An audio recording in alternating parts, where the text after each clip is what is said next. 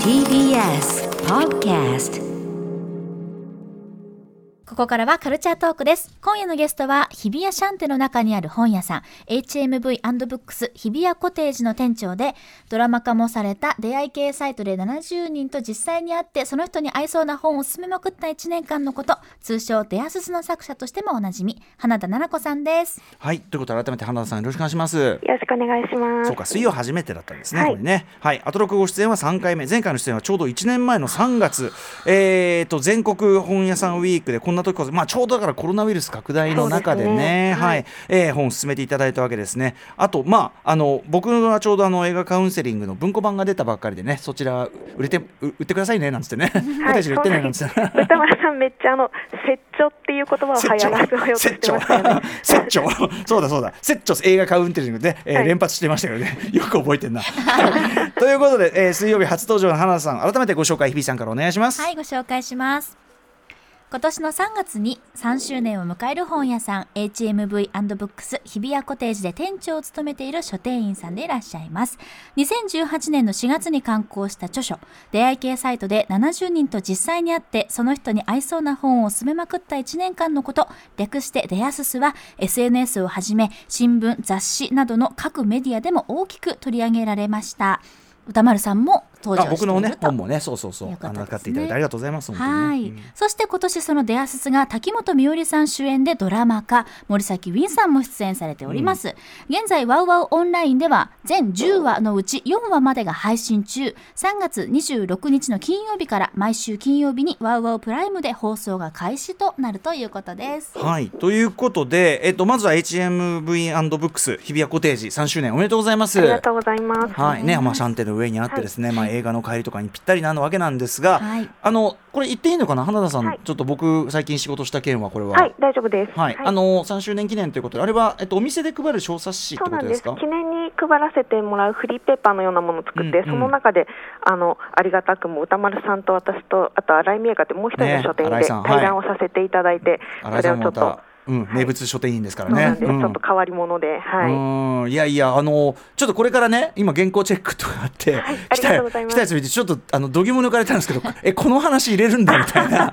あのダメだったら削ってください。いやいやいいいいんだけど過激だよっていう。なかなか過激あのちゃんちゃんとあのあれですよ新井あの皆さんにね花田さんとか新井さんにあのご迷惑をかかけない範囲でちょっとソフト化しますから、ちょっと。はい、ありがとうございます。何？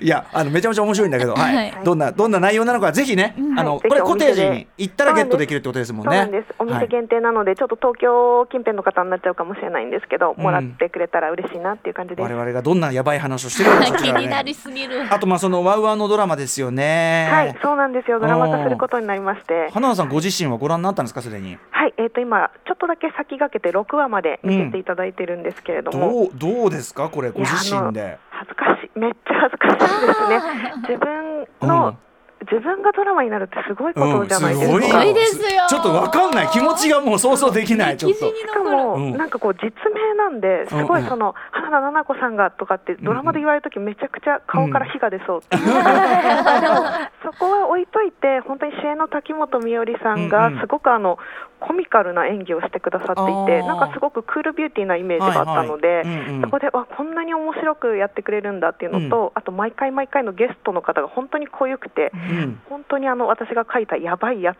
ていう、そのお会いした方をはい。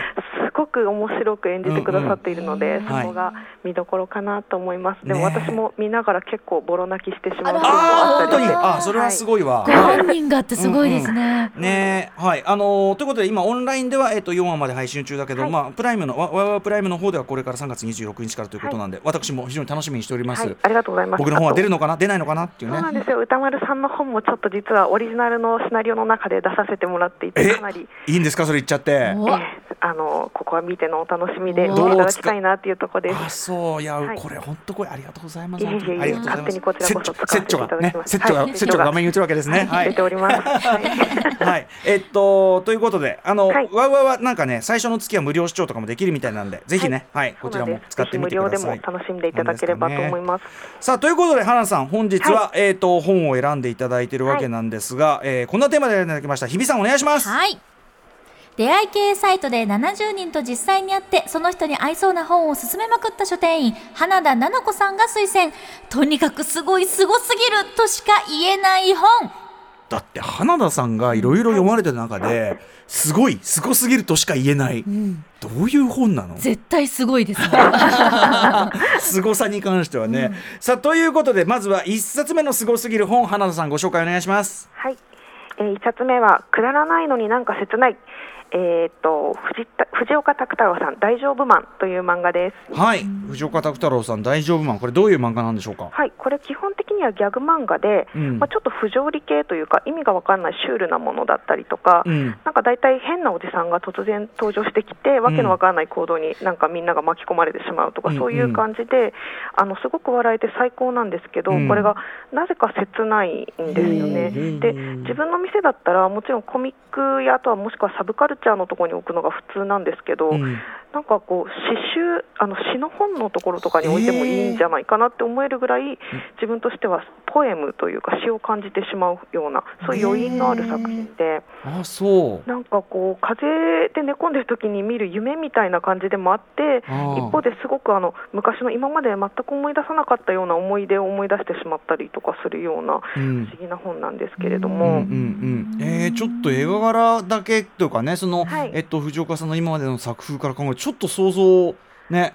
そうなんですよ。なんか汚いっていうと失礼なんですけどちょっとこう、あの小学生の落書きみたいな絵で。うん。まあ、いわゆるヘタウマ的なというか。ユニークな感じなんですけど、うんうんであの私が一番好きな漫画が18歳っていう漫画で、はい。これツイッターでもかなり拡散されたんですけれども、うんうんうん。あの藤岡拓太郎さんのツイッターの固定ツイートからも見れるので、うんうん。あのご興味ある方はぜひ見てほしいなって。あの、はい。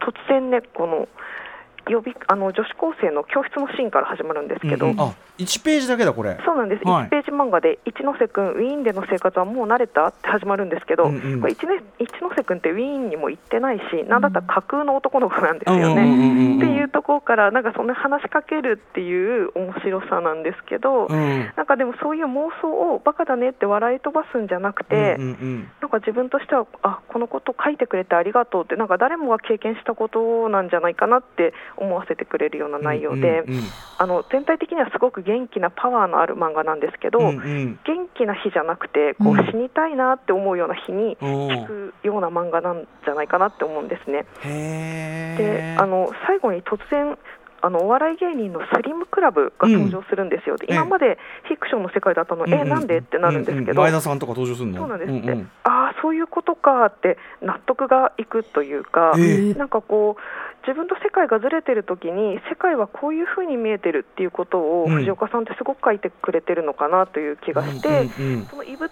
をなしにするんじゃなくて、はい。そういう異物とかズレに対してのなんか優しさを感じる漫画なんですね。なので、うん弱さを大事にして笑い合っていこうって思えるようなそんな漫画です。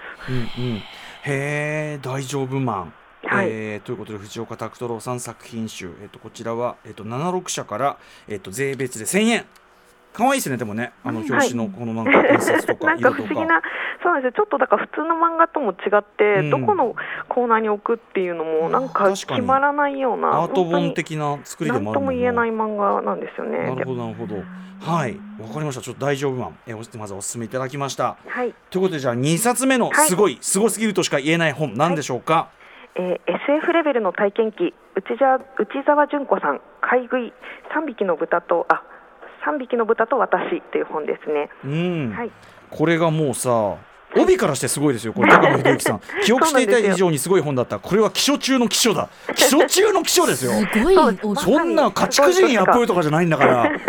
ドグラマグラとか家畜人やっぷりに出す言葉ですよ、これ気象っていうのは。もう本当そのレベルというか、うん。まあ、簡単に言うとこの本あの自分で豚を3匹飼って、うん。もらってきて名前をつけて可愛がってそして土地区、まあ、いわゆる殺して、うん。食肉加工して食べるというその半年間くらいの記録の本なんですけれども、はいはい。で普通はあの動物を殺して食べることの本っていうと、うん。まあ、動物愛護とか環境かん環境問題の観点から、うん。まあ、問題提起するような本だったりとか実際どうなってるのかって、まあ、そういう問題も非常に重要だとは思うんですけれども。的なね、あれとかね、はい。命の食べ方的なね。なはい。うん。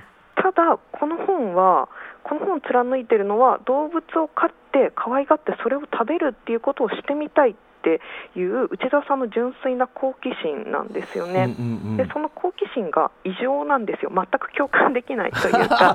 そのレそのレベルなんだ。はい、あ。であのまあ例えばその藁とかおがくずを引くと、まあ、毛虫とかゴキブリの数がすごいとか、ええ。あとまあその糞の匂いがすごいっていう、うん。で人によってはそれ大問題だとというか、まあ、やりたくないってなるんですけど、まあ、本当、それはまあいいんだけどみたいな感じで、あの常に内田さんっていうのは超えてしまうんですよね、そういうレベルを。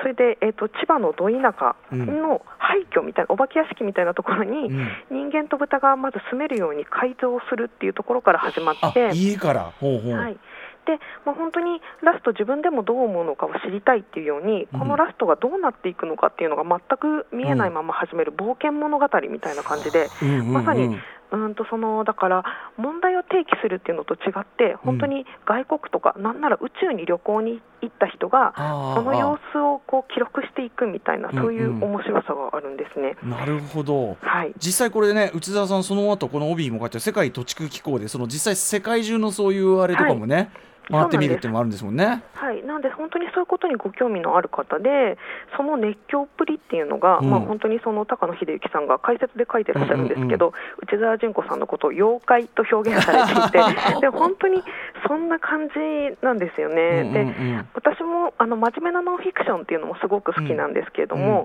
こういうそのイエスかノーかとか賛成か反対かっていう視点ではない、うん全く違う宇宙に連れて行ってくれるような本って大好きなので、うん。本当にここにはあのそういう観点からでしか書けないような豊かさっていうものがあるのかなっていうふうに感じました。ジャッジするんじゃなくてもうその中に飛び込んで、うんうん。もう身を任せて。はい、でも同時にこの絵とかの細密さとかすごいですよねね内澤さん本。当にすごいんですよ。絵うまいし、うんなんかこう絵絵のなんていうかなクールな観察眼みたいなのが逆に怖いっていうか、そうそうそうなんか不思議な人なんですよね、うん本当に。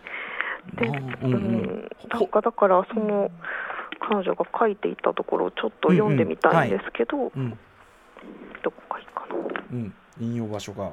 はいえっと、畜産はそんな単純なものではない。自分がやってみて思ったのは生き物を育てていれば愛情は自然に湧くということだ。多頭飼いすればペットとは感覚が違ってくるがそれでもまず健やかに育ってほしいと思わなければ豚は育たない。う健やかに育てと愛情を込めて育てることとそれを出荷してつまり殺して肉にして監禁することうん動物の死と生と自分の生存とが有機的に共存することに私はある種の豊かさを感じるのだっていうこの一文があるんですけど本本当にまさにこの一冊がそのいい悪いでは決められないような豊かさっていうものをすごく内包していると思うので、うんうんうん。あの彼女が3匹を実際に食べてみてで、うん。途中でやっぱりこの子を殺すのをやめようかなペットとしてずっと飼っていけるんじゃないかっていうふうに春秋する場面もあるんですよね。うん。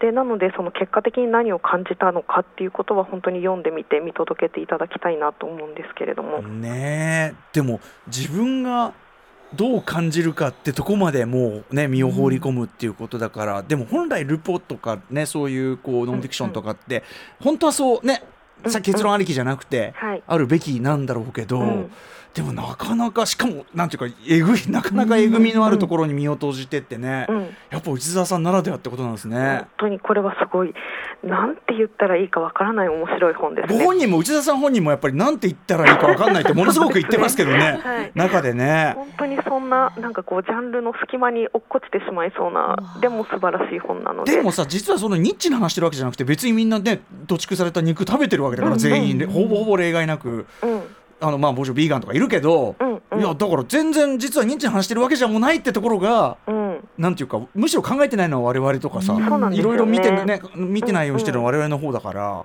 ね、だからペットと畜産ってなんかすごくあの境界がはっきりあるように思えるんですけど、うんうん。実はそんなにないんじゃないかっていうか例えばペットを飼うことっていうのもやっぱりエゴだってよく言われたりしますよね。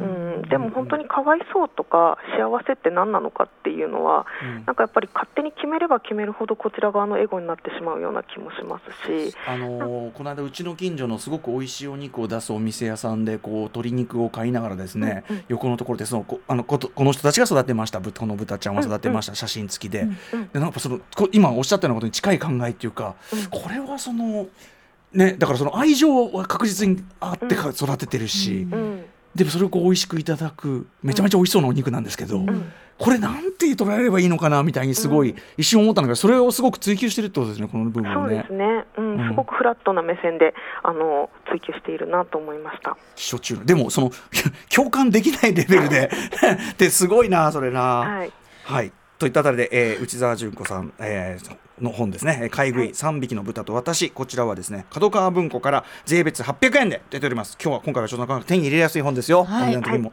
さあ、そして最後。はい、えっと本当にすごすぎるとしか言えないすごすぎる本、タラ・ウェストーバーさんのエデュケーション。大学は私の人生を変えたです。タラ・ウェストーバーさん、エデュケーション。これはじゃあ、えっと、アメリカの本そうですね。はい。うん。どんな本でしょう？はい、えっとでミシェル・オバマさん、ちょうどちょちょうど今日来られるとか、あのん？オバマオバマさんのあ来ませんよ来ませんよ。はい分かってて言ってるでしょ、アナさん。あの、オバマさんのリストを勝手に嫌にやられるわけですよ。オバマさんが来るのかなって知ってて言ってるでるしょ。うんはいあのビル・ゲイツさんとかもすごくあのえっと、うん。絶賛されているあというの、本なんはい、オバマ夫妻とかビル・ゲイツさんも進めてる。うん。そう全米400万部突破とかニューヨーク・タイムズベストセラー第1位とか、うんうん。はい。えっとでこちらは、まあ、あの本当に2冊目にご紹介した買い食いとは違ってまさに正統派のノンフィクションっていう感じなんですけれども、うんうん。著者のタラさんは1986年生まれなんで私たちと同世代というか、うんうん。まあ、ちょっと下の世代ぐらいで父親の思想で科学や医療を否定している父親で学校とか病院に行かせないんですね。うんうん。で、まあ、危険な仕事をさせたりとか父だけじゃなくて兄も、えー、と結構激しい暴力とか支配をしてくるっていうそういう虐待的な家庭で育った方で,、はい。で大学に行ったことをきっかけに彼女は気づき始めるんですね。うん。で家族とのぶつかり合いとかを乗り越えて自分の人生を手に入れるまでの長い道のりをこの一冊にしているんですけれども、うんうん。この本のすごいところは、まあ、やっぱり何と言ってもこのこの人の人生がすごいというか、タラ・ウェストオーバーさん自身の人生が凄まじい。もうめちゃくちゃ濃密でで、まあ、こんだけ虐待されててひどい環境で育っても、うん。人にはこんな風に立ち上がる力があるんだなっていう感動をするっていうのがうん。まず一つですし、うんうん。えっと、自分の家が異常なんだなって気づいてからのうん。心の揺れ、そのパッて目覚めてあうん。私違ったってなるんではなくて、やっぱりすごく瞬時があるんですよね。うんでえっと、例えば日記を二重になって書いていたりとかすごく嫌な出来事だったのに、うん。最初それを書いてるんですけど、はい。次の日に消していやあれは楽しい出来事だったって書き直したりしてるとかそういうことを見つめてその自分が今どういう気持ちなのかっていうのをすごく描写しているんですよね、うんうんうん。そこも本当にすごい壮絶なことだなと思いましたし、うんうん。あとは八方塞がりな、まあ、そういう虐待されていて、うん。閉じ込められていてっていう人生を助けてくれるのは、うん。理解者とか絆とかそういう曖昧なものじゃなくて、うんうん。教育とか学ぶことっていうことなんだっていうのを発見させてくれる本でしたね。それで、うん。なので教育とはとか家族とはとか愛とはっていうのをすごく考えさせられてしまうものすごい深い本でした。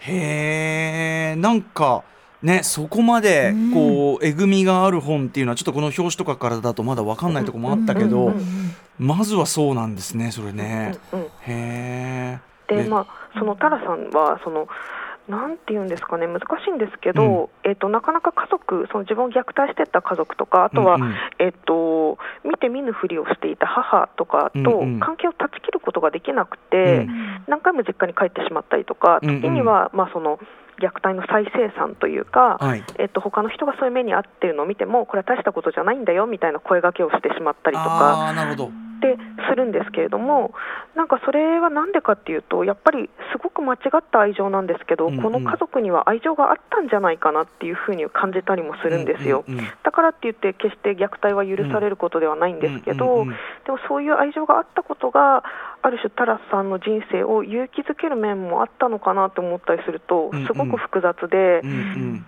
でなんか日本ではすぐにやっぱりそういう親でも許そうとか、もう昔のことなんだからいいんじゃないっていう風潮があったりすると思うんですけど、うんうん。本当に自分に加害をした家族を許すべきなのかとか、うんうん。その家族っていうものを大人になった時にどう捉え直すべきなのかっていうのは本当に難しい問題だなと思って、はい、なるほど。まあでもそのこの本の中でタラさんはそこをだからすごくこう分かりやすく断じたりとか分かりやすくクリアにしたりとかってこともせずということですかねじゃあね。そうですね。で、まあえっとまあ、大家族なのでそのうちの何人かとはもうはっきり決別のようなものがあったりとか、うん。まあ、そこに至るまでの苦しい過程っていうのもすごく綿密に書かれているんですけど、うんうんうん、でもやっぱりそのね教育要するにそのなんていうのき絆とかさなんか人とのつながりって。でそれって全然マイナスとかにもなり得るけど少なくとも教育で知識を得てとかさその要するにいろんな社会とかに対する窓というかさ、チャンネルを持つっていうことがっていうのはすごく、うん。あのなんていうのいろんな人に対して、うん。いろんな